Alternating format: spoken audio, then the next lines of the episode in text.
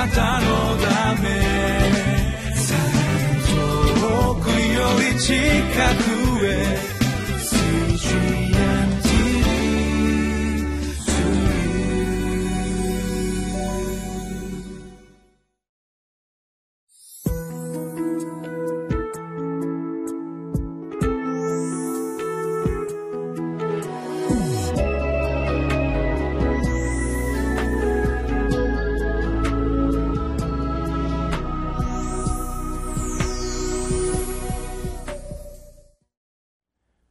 皆さんこんにちは。10月10日のリビングライフの時間です。今日の聖書の箇所はローマ人への手紙15章1節から13節。タイトルがイエスがなさったように互いに受け入れ合いましょう。私たちは神様を信じて歩いていく中でいろいろな問題やつまずきや教会の課題に出会う時があります。問題を通して私たちは神様の真実を知るようになっていきます。問題は決してマイナスのことではなくてよりよく神様の深い御心を知るためにこの問題が与えられているんです。一緒に御言葉に聞きましょう。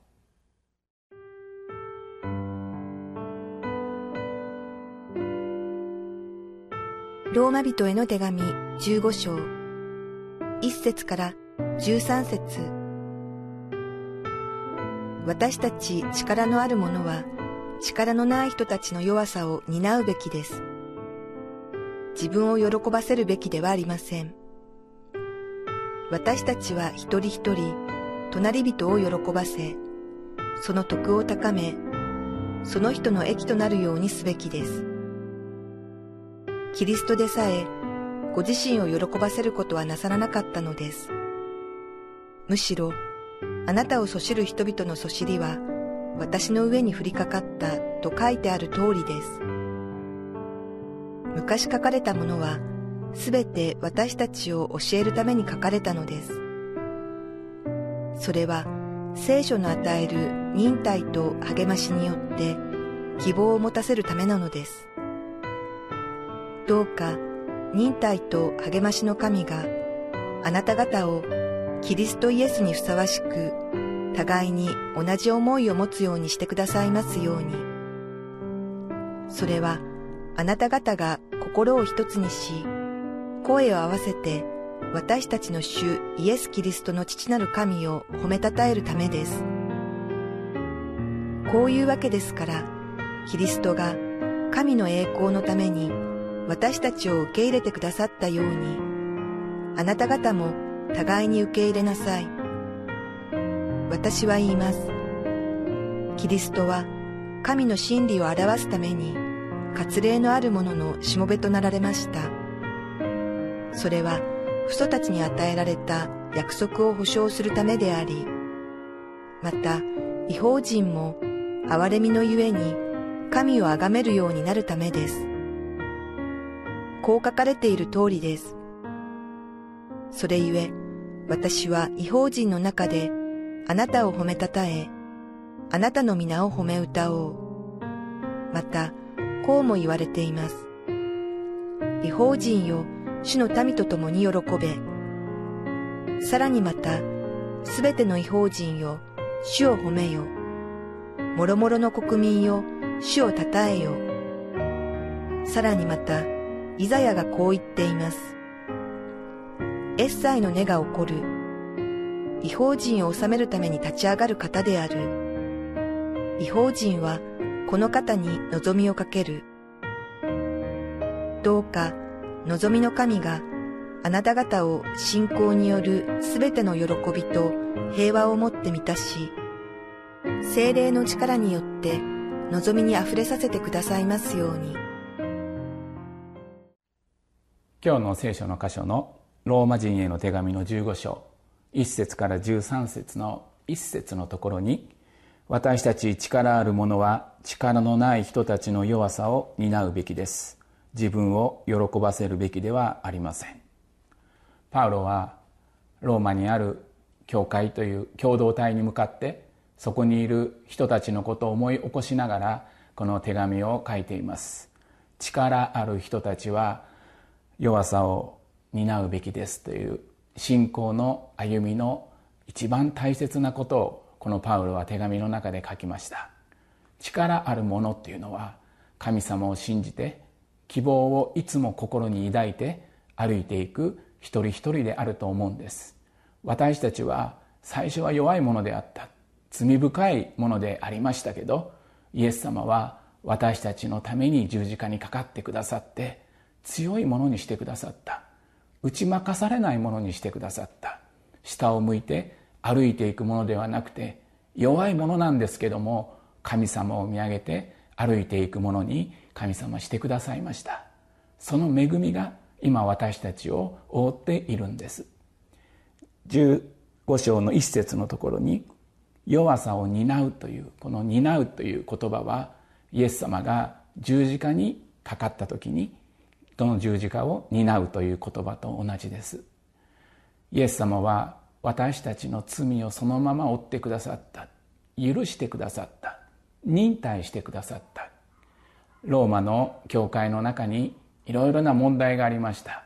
互いに愛し合うということが難しかったりいろいろと人の言動を見た時にそれをそのまま受け止めるということが難しかったりどのように一緒に神様を信じて歩いていったらいいのかといういろんな課題に直面していました。でもこの教会は神様の教会です。教会の中にはキリストの愛が豊かに注がれています。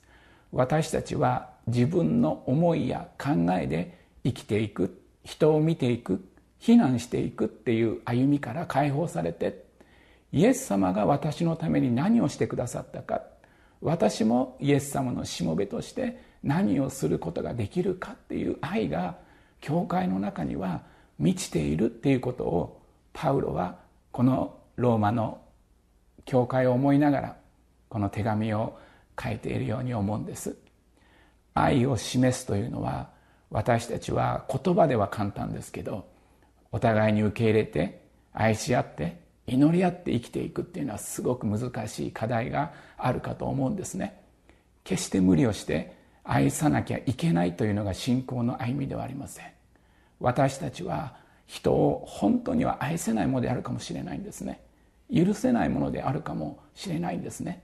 でもイエス様のことを見上げて生きていくということは私たちの信仰の歩みの中で一番大事なことです。そして私を許してくださったお方は今日も私のために祈っていてくださっている。今日も私のために守りを与えて導きを与えてくださるイエス様がおられる。だから避難したりそうやって生きていくということから解放されて私に与えられている豊かなキリストの恵みを誰かのために指し示していく。その時に教会の中にキリストの愛が満ち溢れていくということが分かっていくんですね。教会はこの世の希望です。この世の中にある組織とは全く違う動きをしていきます。それは私がイエス様に許されて愛されたように教会の中にもこの愛が注がれていく時この教会は生き生きとした共同体になっていくんですね。教会以外にこの愛を示せる人たちはいません。私たちはイエス様を信じてイエス様の愛を経験したものですから互いに愛し合うという歩みの中に私たちは本当の喜びと希望を見いだすことができるんです。パウロはこの15章のところで4節昔書かれたものは全て私たちを教えるために書かれたのです。それは聖書の与える忍耐と励ましによって希望を持たせるためなのです。愛は待つことです。一緒に祈っていくことです。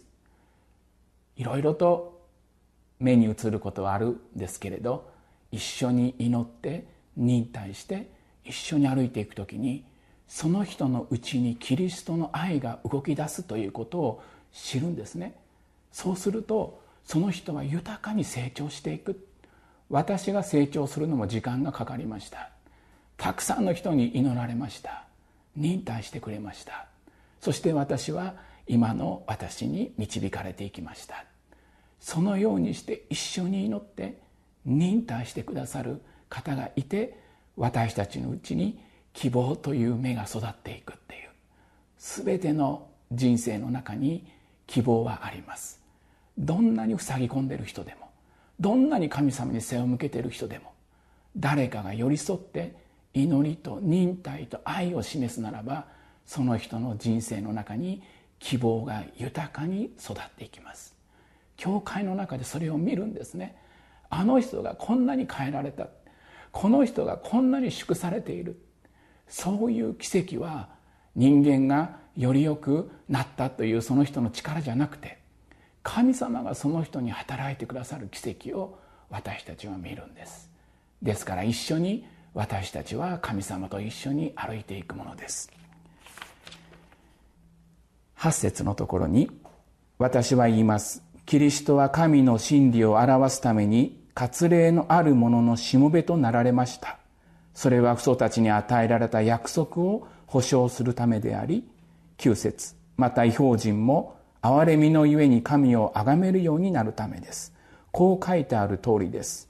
それゆえ私は違法人の中であなたを褒めたたえあなたの皆を褒め歌おう。パウロの使命は違法人に福音を伝えるということでした。違法人というのは神様から遠く離れていた。そういうような人たちでありますけどパウロは忍耐と慰めと祈りと愛によって違法人の人たちに福音を伝えていった時にその人たちが神様を信じるように導かれてきたんですね。不可能のことを可能にしてくださる神様おられます。人を変えるのは私の力や誰かの思いによって変わることは難しいんですけど神様がその人に働いてくださる時その人は変わるんです。教会で私たちはこんな奇跡を見せられるんです。だから受け入れ合いましょう。許し合いましょう。祈り合いましょう。神様はその人の中に希望の芽を育ててくださいます。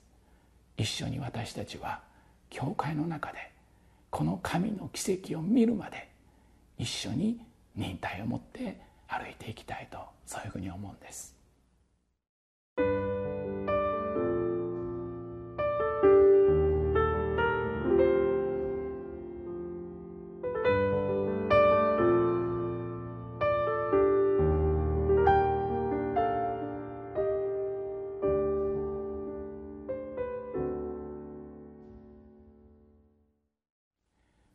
私たちが問題や課題やつまずきを経験した時静まって神様に祈りましょう。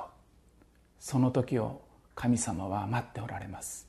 そしてゆっくり祈って神様の御言葉に聞く時に私たちの歩むべき道が示されていきます。お祈りをいたします。天皇父なる神様私たちの思いを横に置きイエス様あなたの思いを私たちの心に満たしてください。イエス様の愛をイエス様の許しをイエス様の忍耐を私たちの心に満ち溢れさせてください。私たちが歩いていく時神様の御言葉に満ち満ちて歩いていく人をしてくださいますようにお願いいたします。イエス様のお名前を通してお捧げいたします。アーメン。